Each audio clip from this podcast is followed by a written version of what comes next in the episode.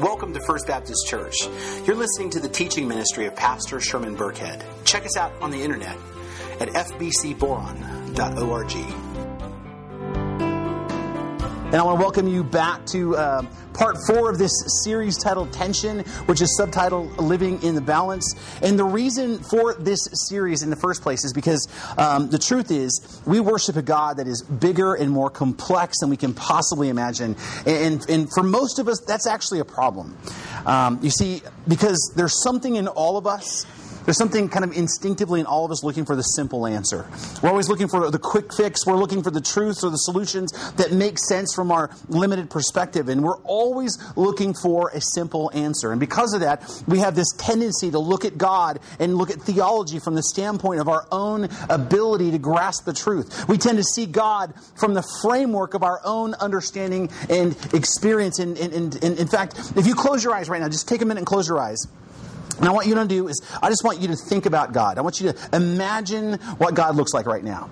Now, how many of you have a picture in your head of a man with white hair and a white beard and white robes, right? Come on, let's see your hands because I know you guys do. That's right. Most of you. That's right. All right. You can go ahead and open your eyes. Most of us see God this way. And the reason for that is because of our cultural experience. We have a combined cultural experience that gives that image to us. We have seen this image over and over and over again. And so we relate to that image. We tend to see God and the truths about Him from the framework of our own understanding and of our own experience. And so to make matters worse, okay, the only experience that we actually know is the experience that we get to live out. And because of that, we have this tendency to then overestimate our abilities to actually understand and relate to God and understand His truth. Let me say that again, okay? The, the, the, only experience that we actually know is the experience that we get to live out. It's our own personal experience. And because of that, because of our, because of our limited perspective, we have this tendency then to overestimate our ability because we don't know any better. We have this tendency to overestimate our ability to understand and relate to God and understand His truth. But here's the reality the, the universe that we live in, okay, or at least the observable part of this universe, is 96 billion light years across. Okay? 96 billion light years. You cannot relate to a distance like that. Okay? I mean, think about this. Light travels at 186,282 miles per second. Okay? All right, which, which, by the way, is the same distance if you drove your car 60 miles an hour, 24 hours a day, for 130 straight days without ever stopping. That's the distance light travels in a second. Okay? Now you take that and you multiply that by 60 seconds, and then you multiply that by 60 minutes, and then you multiply that by 24 hours, and then multiply that by 365.3 days for a year, and then multiply that by 96 billion years. Okay? That's the distance across the known universe. You cannot fathom that distance. Now, you have no concept of that. And to make matters worse, the distance, you know, that's actually just one two dimensional line across the universe. It would take billions and billions and billions of those kinds of trips to actually even see a fraction of the total universe. All right? And, and, so it's so big, the full idea and scope of the universe cannot fit within inside your head. Now, on the other end of this, we all have this basic understanding that, that the universe is made up of two things energy and matter. Okay? And we, we all know that, at, that, that, that matter is made up of little things called atoms. I mean, that's the basic understanding we have. If you finished high school, you know at least that much. Now, some of you, maybe a few, few more of you, might understand that, that these atoms are made of, of, of, smaller parts like protons and electrons and neutrons, and even fewer of you probably know that those things are made up of even smaller parts, which themselves are made up of even smaller parts and pieces, you know, and so forth. And, and so it becomes really hard to relate to. And, and guess what? At the very then edge of our understanding of the, the microscopic universe, at the very realm of, of quantum physics, there's actually a point point where the very nature of reality and time itself begin to break down. Okay? There's a point in quantum physics that they have been able to study that, that, that time and, and, and, space don't even make any sense. Okay? That once you go so small, that there, there's just no reality anymore. It just ceases to exist. And once you divide time up into the tiniest little possible interval that you can, time itself ceases to exist. And again, that is not something that you can relate to. Okay? And to make it even more complicated, quantum physicists have come to the conclusion that time and space might not actually be real. in the absolute sense that we understand what real is, but instead that time and space is a product of quantum information that make up everything in the universe, including matter, energy, and even the empty space that we think is a vacuum. And again, with all of our five senses rooted in the material world, we can't even process that fully. Not to mention the theoretical, you know, quantum physics world is, is all about quantum foam and Higgs bosons and Planck lengths and, and quantum entanglements and string theory. And even the most compl- accomplished scientists struggle to intelligently talk about these things with other scientists, all right? All right, these things about our universe are so abstract that they're beyond our ability to fully grasp. Now, here's the point if at the subatomic level, the universe is more than you can understand, and the complexity and diversity and mystery are more than you can relate to, and by the same token, the sheer magnitude of the universe and the complexity and diversity of it is beyond the limits of your ability to fully understand, then how in the world are you going to fully understand a God that made all that? How are you going to relate to a God that made all that? Because think about this for every effect, there is a corresponding greater cause. For every cause, I mean, for every effect, there must be a greater cause. And if the universe and the quantum physics is beyond our ability to understand, then God, who created those things, is automatically beyond our understanding. You see, God, by his very nature, defies a simple explanation. God, by his very nature, leaps past the limits of our imagination. There is no way to know him except for the way that he reveals himself to us. Let me say that again.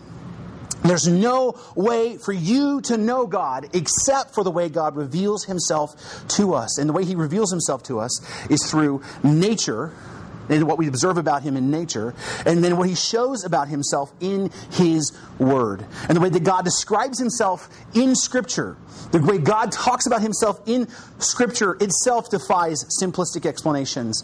And many of the truths that we find in the Bible about God and about his character and about how we are to live and relate to him and other people, these truths, like God himself, are complex and not simplistic. Like, for instance, the truth about God's nature and, and, his own identity. On one hand, God is one, he is unified. And on the other hand, God has revealed himself in scriptures to be three distinct persons who are all equally one God. That's a Trinity.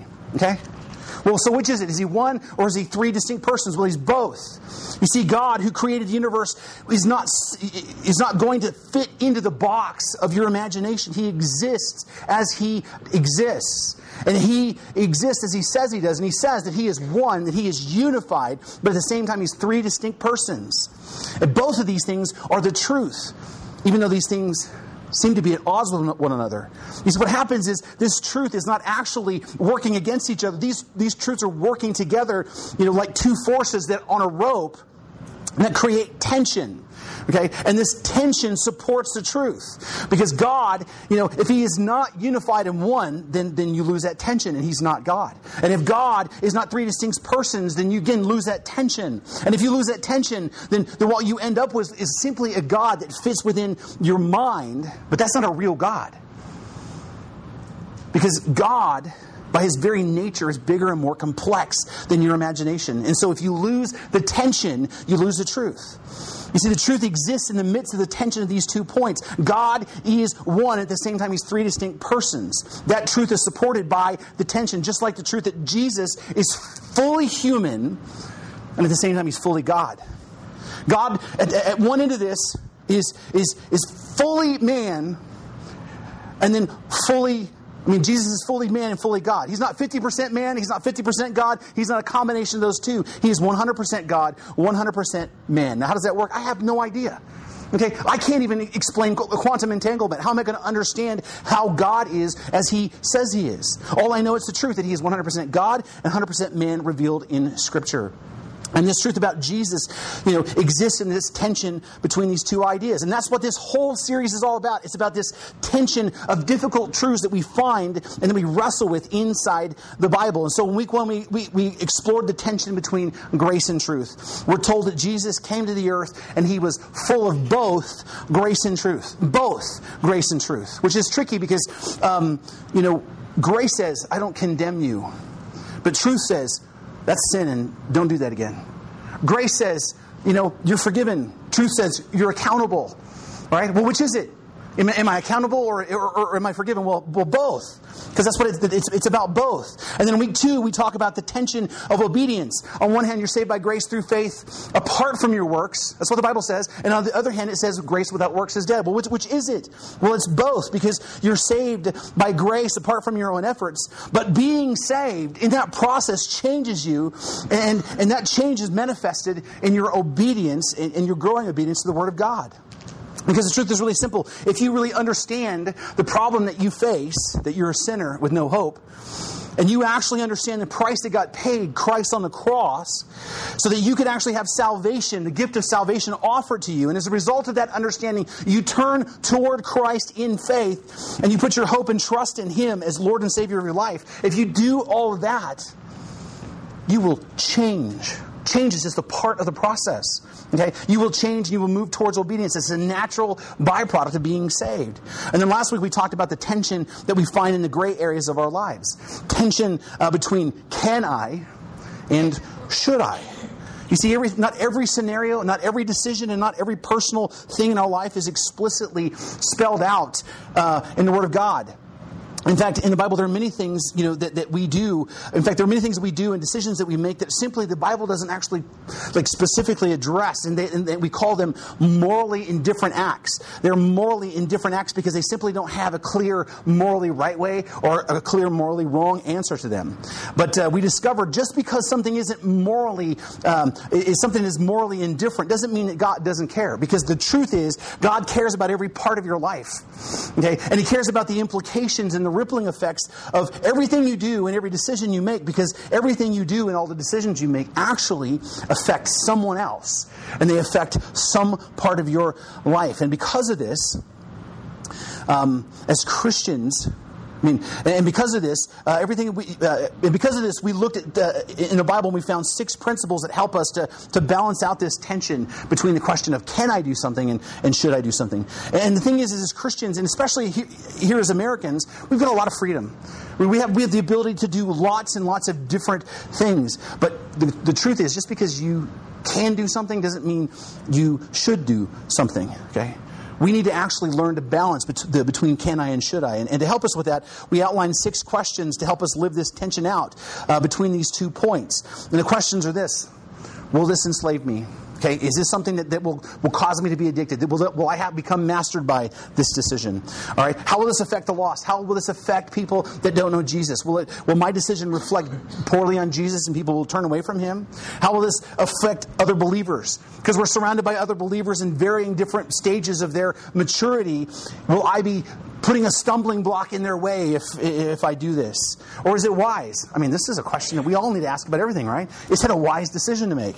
All right? Or can I do this with a clean conscience? Because sometimes you, you want to do something and you can't explain why it might be wrong, but there's something in you that's just kind of holding you back. And you, okay, can you do that with a clean conscience? And the most important thing is, will it honor God?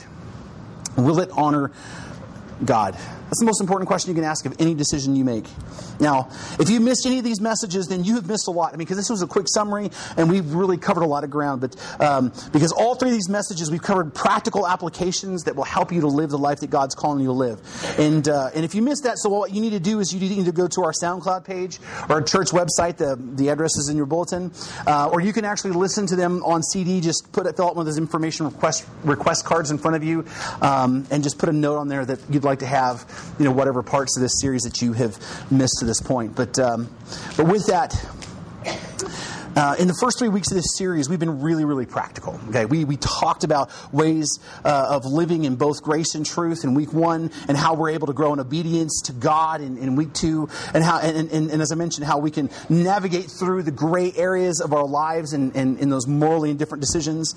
Uh, but this week, we're actually going to change gears a little bit because there's a a tension in the Bible that we need to talk about that really doesn't have your practical application per se okay, uh, like it does in previous weeks. Because, like, again, in the last several weeks, we looked at different types of tension and we developed an action plan and, and steps that, to take based on what we've learned, you know, and how we live out, you know, grace and truth and, and how we walk in obedience and how we make morally in different acts. That's why we, like I said, we had the six questions about, about how to make these, these decisions. And, uh, and this week actually is going to be different than that. Uh, because the tension that we're going to talk about today isn't so much about what to do.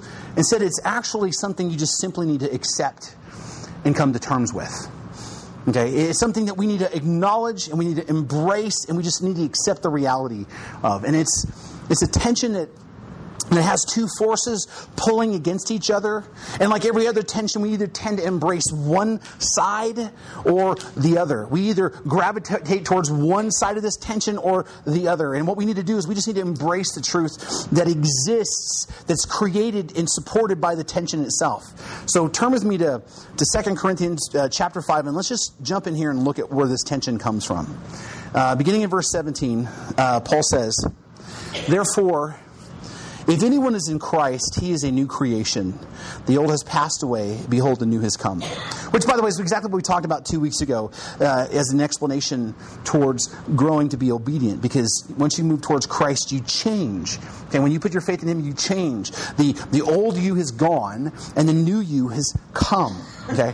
Verse 18 All this is from God, who through Christ reconciled us to Himself and gave us the ministry of reconciliation. And he says, We've been reconciled to God, and because we've been reconciled, he has given us a purpose to fulfill. Okay? He has given us the ministry of reconciliation. We're helping people to be reconciled to God. That is, in Christ, God was reconciling the world to himself, not counting their trespasses against them, and entrusting to us the message of reconciliation. Therefore, Paul's famous, therefore, we are ambassadors for Christ. We are Christ's representative on earth, okay? God making his appeal through us. We implore you on behalf of Christ, be reconciled to God. We're, we're begging you to receive salvation and be reconciled to God. Verse 21 says, For our sake, he made him to be sin who knew no sin, so that in him we might become the righteousness of God. Okay, we've heard that before, right? Okay, for our sake, he has made him to be sin who knew no sin, that in him we might become the righteousness of God. Okay, working together with him. Okay, he's he's saying we're working together with God. We appeal to you not to receive the grace of God in vain, for he says, okay, in a favorable time I listened to you, and in a day of salvation I have helped you. Behold, now is the favorable time. Behold, now is the day of salvation. Paul's saying, don't waste the opportunity. God has given you a chance to be reconciled to Him. Christ came, you know, became sin so that you could become the righteousness of God. That is why we're doing what we're doing. That's why we're ambassadors for Christ. We are here to tell you now is the time to move towards God in faith. Today is the day to get saved. And then he says, we put no obstacle in anyone's way. We don't put stumbling blocks in people's way so that no fault may be found in our ministry, but as servants of God, we commend ourselves in every way. Or, in other words, we do everything in our power basically to clear the path so you can have faith in God. Yeah, we do everything we can do not to get in the way of you seeing God and clearly that you, that you can actually be reconciled to God. And, and, and so we, we do everything we can to get out of the way of that. Okay? And he says, and we do that through honor and dishonor, through slander and praise. And then as Paul continues his point here, he begins to describe the life that they are willing that they have willingly endured as ambassadors for Christ in order to bring this message of hope to everyone around them. And so as we read this next part of the text, I want you to, to, to, to think about this and I want you to notice that in these contrasting statements, there's a tension that develops in this text as a result of this. Paul says, we are treated as impostors and yet are true, as unknown yet will and yet well known, as dying and behold we live, as punished and yet not killed, as sorrowful yet always rejoicing, as poor yet making many rich, as having nothing yet possessing everything. Now, what's difficult about a passage of scripture like this um, is that when you read through this, it's easy to read this and then skip to the next step. Okay? It's easy to read through this and skip to the next text, and we do that for a couple of reasons. Number one, this text is somewhat poetic, okay, and, and it's and it's not explicitly clear from the outset what he, exactly what he's driving at, and it requires some thinking. You have to kind of take it apart, okay. And then second, number two, Second Corinthians is actually full of great verses and theological truths that really can draw your attention away from a text like this. Okay, I mean, I mean, there, there are lots of great things in, in 2 Corinthians, like, like if anyone is in Christ, he's a new creation. The old has passed away. Behold, the new has come. This is a verse that many of us have heard. This is a verse that so many of us hold dear. It's a verse that people memorize. It's a powerful, powerful theological truth. Okay? Or what about, therefore we are ambassadors for Christ? Okay? We've heard this many, many times. I use this text all the time. It's an important text that relates to our role in the world. Okay? Or how about the famous line, you know, from, from you know, one of our favorite songs, For our sake we made, he, uh, he made him sin, uh, made him to be sin who knew no sin, so that in him we might become the righteousness of God. We sang that this morning. I can't even hardly read that without actually singing it. That's why I stumble on it. Okay? We sang this song this morning. Or what about this one, do not be unequally yoked with unbelievers. This is one of those ones that Christians give as advice to other people when it comes to being married or when it comes to going into business with people. It's like, hey, you do not want to be connected to, you know, you know, in a long-term relationship with someone that doesn't believe like you do, because you know you can get yourself in trouble. Or how about this? Okay, for we are the temple of the living God. Okay, how many times we've heard this before? You know, my body's a temple. My body's a temple. You know, you, are not your own. You, you know, you're, you're, you're the dwelling place for, for, for God. Okay, you see, Second Corinthians is a theologically rich letter. And in, in, chapters 5, 6, and 7, there's a lot to talk about and to look at. And there's a lot of theological principles, and there's great memory verses in this section. And because that's easy to be, be distracted and just read through uh, verses 8, 9, and 10 in chapter 6 without really stopping and, and, and really thinking about what Paul is actually driving at in that text. But in this text, particularly verse 10, is one of the most important tension points in the entire Bible. It's one of the most important and overlooked truths in the entire Bible, and our understanding or our lack of understanding of this truth will shape our entire experience as believers in Christ. And that might seem like a big statement, and it is a big statement, but it's the truth. Our understanding or lack of understanding of this truth that's in this text will shape our entire experience as believers in Christ. So let's take a look at it again. It says, We are treated as impostors, yet are true as unknown yet well known, as dying, and behold, we live, as punished yet not killed, as sorrowful yet always rejoicing, as poor yet making many rich, as having nothing yet possessing everything. You see, in this text, there's a tension that is so important and so descriptive of the Christian life. And it is so beautiful, and at the same time, it's so very intimidating. In this tension, there's, there's a darkness that's full of gloom, and at the same time, it's full of light and full of hope. It's a tension that's worrisome, and at the same time, it is, it is hopeful. It's a tension that encompasses the full reality of the Christian experience for those who truly follow Jesus in this life. Because in this tension, okay, it's a tension of saved people living in a not yet saved world. I'll say that again. It's a tension of saved people living in a not yet saved world. You see, our very existence as Christians and as Christ followers, okay, our existence in this unsaved world itself is a tension point. Because as a believer of Christ, the greatest problem I'm ever going to face has already been solved, it's already been taken care of. Okay, I was once a sinner, condemned to hell with no hope of escape, but by the grace of God, through faith, I have been saved. I have eternal life and ultimately have nothing, nothing to fear. The greatest problem I'm ever going to face has already been solved. But at the same time, I still live in this broken, unsaved world. And I have to face the horrors and the strife and the bitterness and the brokenness and the pain and the injustice that this world has to offer until Christ comes to take me home. This is the tension point that I live in. I am a saved person living in an unsaved world. And that's what Paul is describing here. We are treated as impostors, yet we are true. Unknown, yet well known. As dying, behold, we live. As punished and yet not killed. As, as sorrowful, yet always rejoicing. As poor, yet making many rich, as having nothing yet possessing everything. That's the reality we live in as Christ followers. We are saved people in a not yet saved world. And, and, and, and the pastor um, and teacher John Piper, he actually paraphrases this text and he says this. He says, People see us as imposters, yet in spite of that, we're real. We are virtually unknown in the Roman Empire, nobodies, but in spite of that, we are well known by the one person who matters, the creator of the universe. We are dying, our bodies are wasting away every day. But in spite of that, our eternal life in Christ is untouchable. We are punished, but in spite of that, God has not seen fit to take us home. We are sorrowful about sin and, and misery and, and, and, uh, of the world and our own pain, but in spite of that, our joy is unshaken and constant.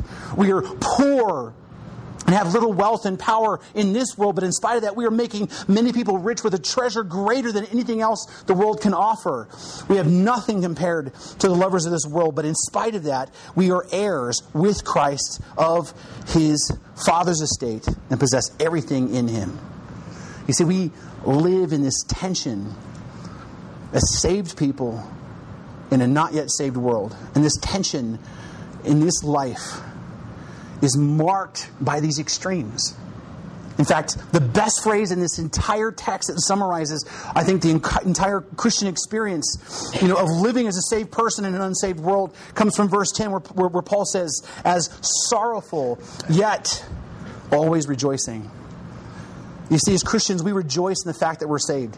We rejoice in God's grace and His mercy. We rejoice in the love that He's given us and the love that we share with other people. We rejoice in the wonderful gifts of friendship and community and family. We rejoice in all the blessings that God gives us. We rejoice when those we love and we care about turn to faith in God. But at the same time, we're very sorrowful sorrowful for the sin that continues to haunt us, sorrowful for the injustice in the world around us, sorrowful for the pain and the misery that affects those people that we love and that we're close to. We are sorrowful for so, so many reasons. The Christian life is actually this tension between sorrow and joy. Because both of these both of these are always present in our lives. Just like this last week. This week we celebrated so many of our children taking the next step in their lives. Sixth graders moved to junior high school. Eighth graders graduate and become high school freshmen. Seniors graduate and they move on to the rest of their lives, whether it's work or college or just sitting at home spending the summer playing Xbox at mom and dad's house. Okay? It's a time for joy. We celebrate this. This is an exciting time. We rejoice, you know, as our, in, our, in, our, in our children growing up, but, it, but it's all tempered. All of this has been tempered for the sorrow we feel for, for Devin Ward and his family. Okay, Devin graduated last year. He's, he, he went to the army and he, he's missing. He's been gone for two weeks. Nobody knows where he is. Okay? We, you know, we, we sorrow for him and, and, and his family. We're really concerned about him. Or how about, you know, the Jackson family? They, they lost Mama D, right? I mean, she passed away the day before graduation. And so less than 48 hours, we experienced the highest of highs and, and the lowest of lows. We are sorrowful, yet always rejoicing. That is the tension that we live in and we walk in as followers of Christ because to follow Christ is to know the true, glorious joy that only comes from Him because we are saved by His overwhelming love and grace. We know joy because God loves us and He gives us a love for other people that changes everything. We know joy because we have hope that it cannot be uh, taken away from us and cannot be extinguished. We rejoice because we are children. We are children of the living, one true God, but at the same time, as followers of Jesus, we know true sorrow. To follow Jesus means to understand and to know the cause and the cost of our sin. To follow Christ is to see with our eyes wide open the pain and the misery that are found in the world around us, to be sensitive to things like cancer and birth defects and, and profound mental disabilities and divorce and child abuse and like abortion, terrorism and earthquakes and tsunamis and, and racial hostilities and white collar crime and sex trafficking and, and, and poverty and hunger and a thousand daily frust- frustrations that make our life hard. To follow Christ is to truly see things as they really are broken and stained by sin. To follow Christ is to sorrow so very deeply. To be a Christian means to truly understand what sorrow is. In fact, John Piper says, The gospel brings life. And living things see and feel reality for what it is. The saved soul sees more sorrow than the dead soul.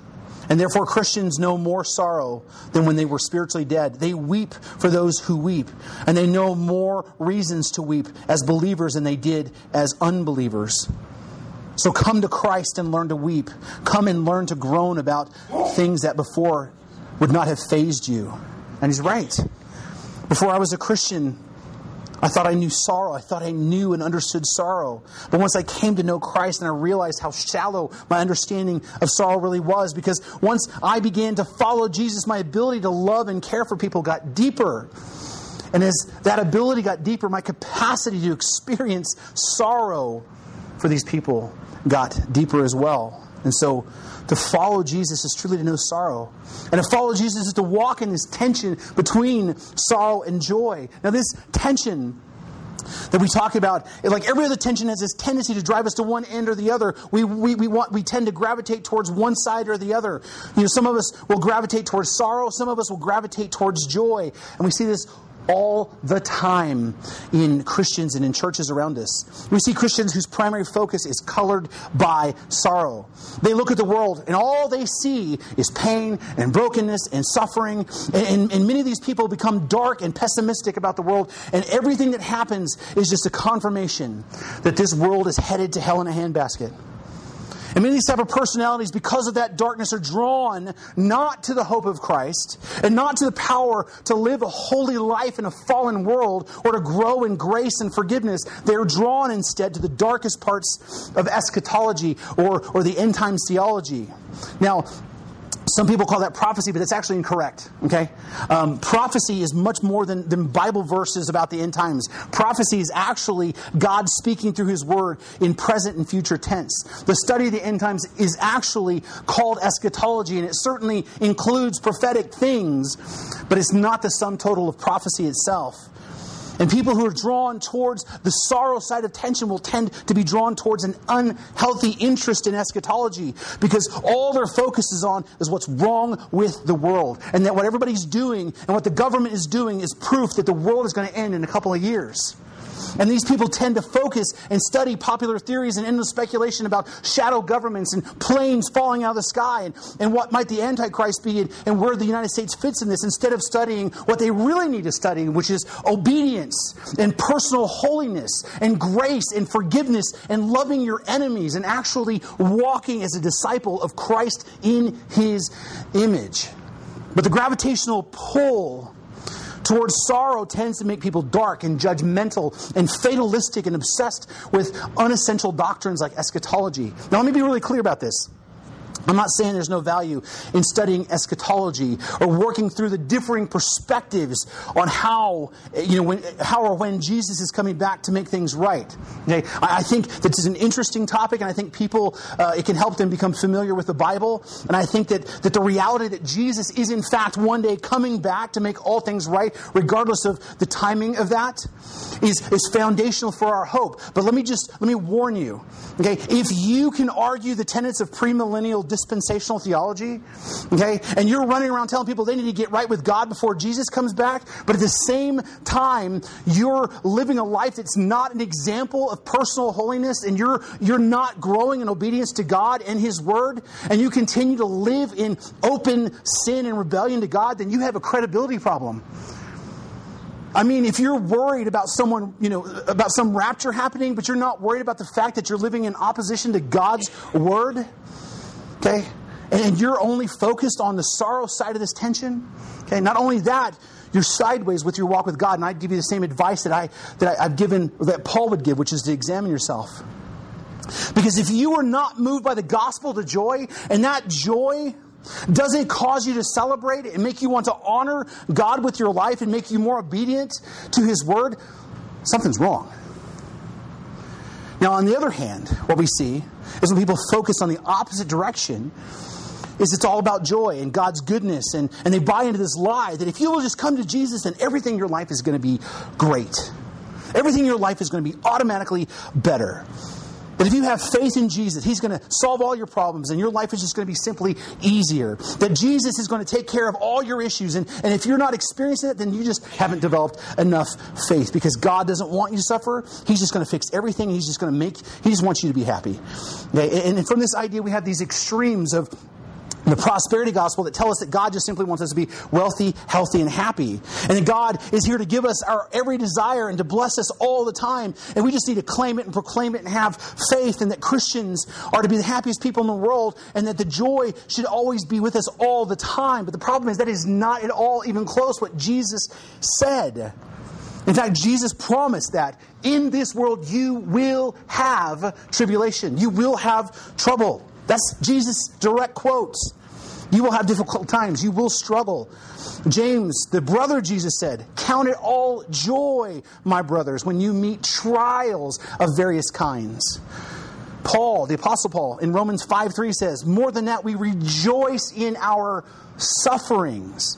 Peter says, Beloved, do not be surprised at the fiery trial when it comes upon you to test you as though something strange is happening to you. But rejoice insofar as you share, in, share Christ's suffering, that you may also rejoice and be glad to share when his glory is revealed. Jesus didn't promise us that everything was going to be great all the time this side of eternity. Actually, he promised the opposite of that. And so if you're someone who's focused only on the joy and God's blessing and, and you encounter, and when you encounter sin and misery, you know, in the world, and all you can offer is just, hey, turn to Jesus and he's going to solve all your problems and you're just going to be happy. Um, you also may be sideways in your walk with God, and I would encourage you also to examine yourself because the truth is, the Christian life exists between this tension of sorrow and joy. We experience sorrow because of our continued failure and sin. But we rejoice that God's that Christ's grace is sufficient for us. We sorrow, you know, over the heartaches that we see in the world around us, but we rejoice in the fact that Christ one day will wipe away every tear. We sorrow because of the violence and exploitation and the senseless way that people treat each other in this world around us, but we rejoice that Christ is going to come back and that he is going to righteously judge the world. We sorrow because of sickness and disease and death, but we rejoice in the great healer who gives us eternal life and one day will give us our glorified bodies at the resurrection and there will be no more pain or no more disease or sickness or death. We sorrow for those who, who died, but we rejoice for those who died in Christ because we know where they are and that we're going to get to see them again. We sorrow that the world is rushing headlong to embrace secularism, but we still rejoice that there are still so many faithful people sharing the truth of the gospel. We sorrow at all the uncertainty and the chaos and the darkness in this broken world, but we, we rejoice in the sovereign King who is, in fact, in control of all things and who works all things out for the good of those who love him and are called according to his purpose. You see, that is the Christian life. It is precisely the tension between sorrow and joy. Because, because Christians, people who follow Christ, Let's just be honest. We're the saddest people in the entire world. We are the saddest people. Okay? If you love God, then you're going to love what God loves, and God loves people. And if you love people, when people hurt, then you're going to hurt. Because we sorrow when we see pain, when we see heartache, when we see brokenness. Our hearts ache deeply for people like Devin and his mom who, by the way, hasn't, hasn't talked to her son in over two weeks. She's terrified, worried about him. Okay? Our hearts weep for people like Dee's family who are in mourning over her loss. Our hearts break for, for children who go hungry and young girls sold into sex slavery. Our hearts ache for those who suffer the ravages of cancer and those family members who have to stand and, and helplessly watch them suffer and die. Our hearts ache because we belong to Christ. Our hearts ache because we're made more and more like Him. The Bible says that Jesus is a man of sorrows and acquainted with grief. And Jesus saw his friend, friends, when he saw them brokenhearted and grief stricken, the Bible tells us that Jesus wept. truth is that Christians are the saddest people in the entire world because there's just so much to be sad about. But we're also the most joyful because, in spite of the darkness, in spite of the pain, in spite of the brokenness and all the helplessness, we have an undying hope because we know who it is that holds us. We know who it is that's in control, and we know that He provides for us and He meets our every need. We know who it is that can turn that we can turn to for everything. We know who it is that we can fall down on our knees in desperation and cry out, Abba, Father. We know who it is, you know, that, that loves us no matter who we are, no matter where we've been or what we have done. And we know that He has promised to never leave us or forsake us, and He has promised to deliver us safely home, and He has promised to resurrect us and He's promised to live with us for eternity. And we know, oh, how we know that He is faithful to keep His promises because He took all of our sin and He took all of our sorrow and all of our brokenness to the cross. And he gave his life for us. And three days later, he rose again, proving that he is what he claimed to be, and that he will do what he's promised to do, which is to save us. And, and, and he will save us even though we live in an unsaved world. It is that truth that we continually, forever rejoice. If you're a Christian, your life is in fact this tension. Okay? It's a very definition of tension because we are treated as impostors and yet true, as unknown and yet well known, as dying and behold we live, as punished and yet not killed, as sorrowful yet always rejoicing, as poor yet making many rich, as having nothing yet possessing everything. If you follow Christ, when you then you will live and you will continually live in this tension of being a saved person in a not yet saved world. Okay? And it will be like that until the day that you die or until Jesus comes back. So embrace the truth. Embrace the truth of this tension between sorrow and joy. When you sorrow and when you suffer and you worry, rejoice. Rejoice because your hope is near. Rejoice because God loves you and is at work in you, progressively changing you, making you into the image of Christ. Rejoice because he who began a good work in you is faithful to complete it. But at the same time, when you rejoice in the gift of salvation and the gift of you know, God's grace and his blessings, also remember, weep for the lost. Okay? Cry for the afflicted. Sorrow for the sin that stains everything. Because in this life, until we step off into eternity, we will continue to be sorrowful, yet always rejoicing. John Piper um, offers uh, words of encouragement about this text. He says, You dare not cease to pursue your joy with all your might for the rest of your life until you meet Jesus face to face. Because if you are indifferent to your joy in God, you are indifferent to the glory of God. And that's very dangerous. But the unspeakably good news is that God is glorified in you when you are satisfied in Him. And therefore, sorrowful, yet always rejoicing in the glory of God is not only deeply satisfying to you, in all your suffering, but it also is a great honor to God. It is supreme, all pervasive, all unifying passion of saved souls in a not yet saved world, rooted in the gospel of Jesus Christ. Let me, let me say this, this phrase one more time. Sorrowful, yet always rejoicing in the glory of God is not only deeply satisfying to you in all your suffering, but it also is a great honor to God. God is glorified when you live and embrace the tension between sorrow and joy. And this tension of living as a saved person in a not yet saved world. So, this week, I want to encourage you glorify God. Glorify God in all that you do, whether it's in your sorrow or whether it's in your joy. Let me pray for you. Father,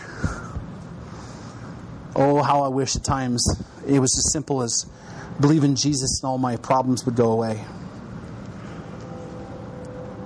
But I rejoice in the fact that this side of eternity is not that. I rejoice actually in my ability to sorrow for people.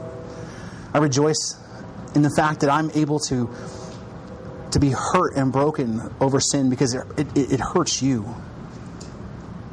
And so I just pray all of us would just be sensitive to that, that we would just continually walk in this truth. You know, it's not something we have to do, just, we just have to understand and walk in it. That there are just things about this world that are broken and wrong, right? But we don't just get one dimensionally focused on that. We also see the hope and the light, the hope that you've given us. That we're to be called light bearers, not darkness bearers. That we're to be the called, we're to be the ones that actually let people see our good deeds so that people would turn and glorify God. We're to be those ones that are here creating pockets of your kingdom on earth. And we know that it's not going to be right until you come back. But we also know that hope is not lost because you died to save us.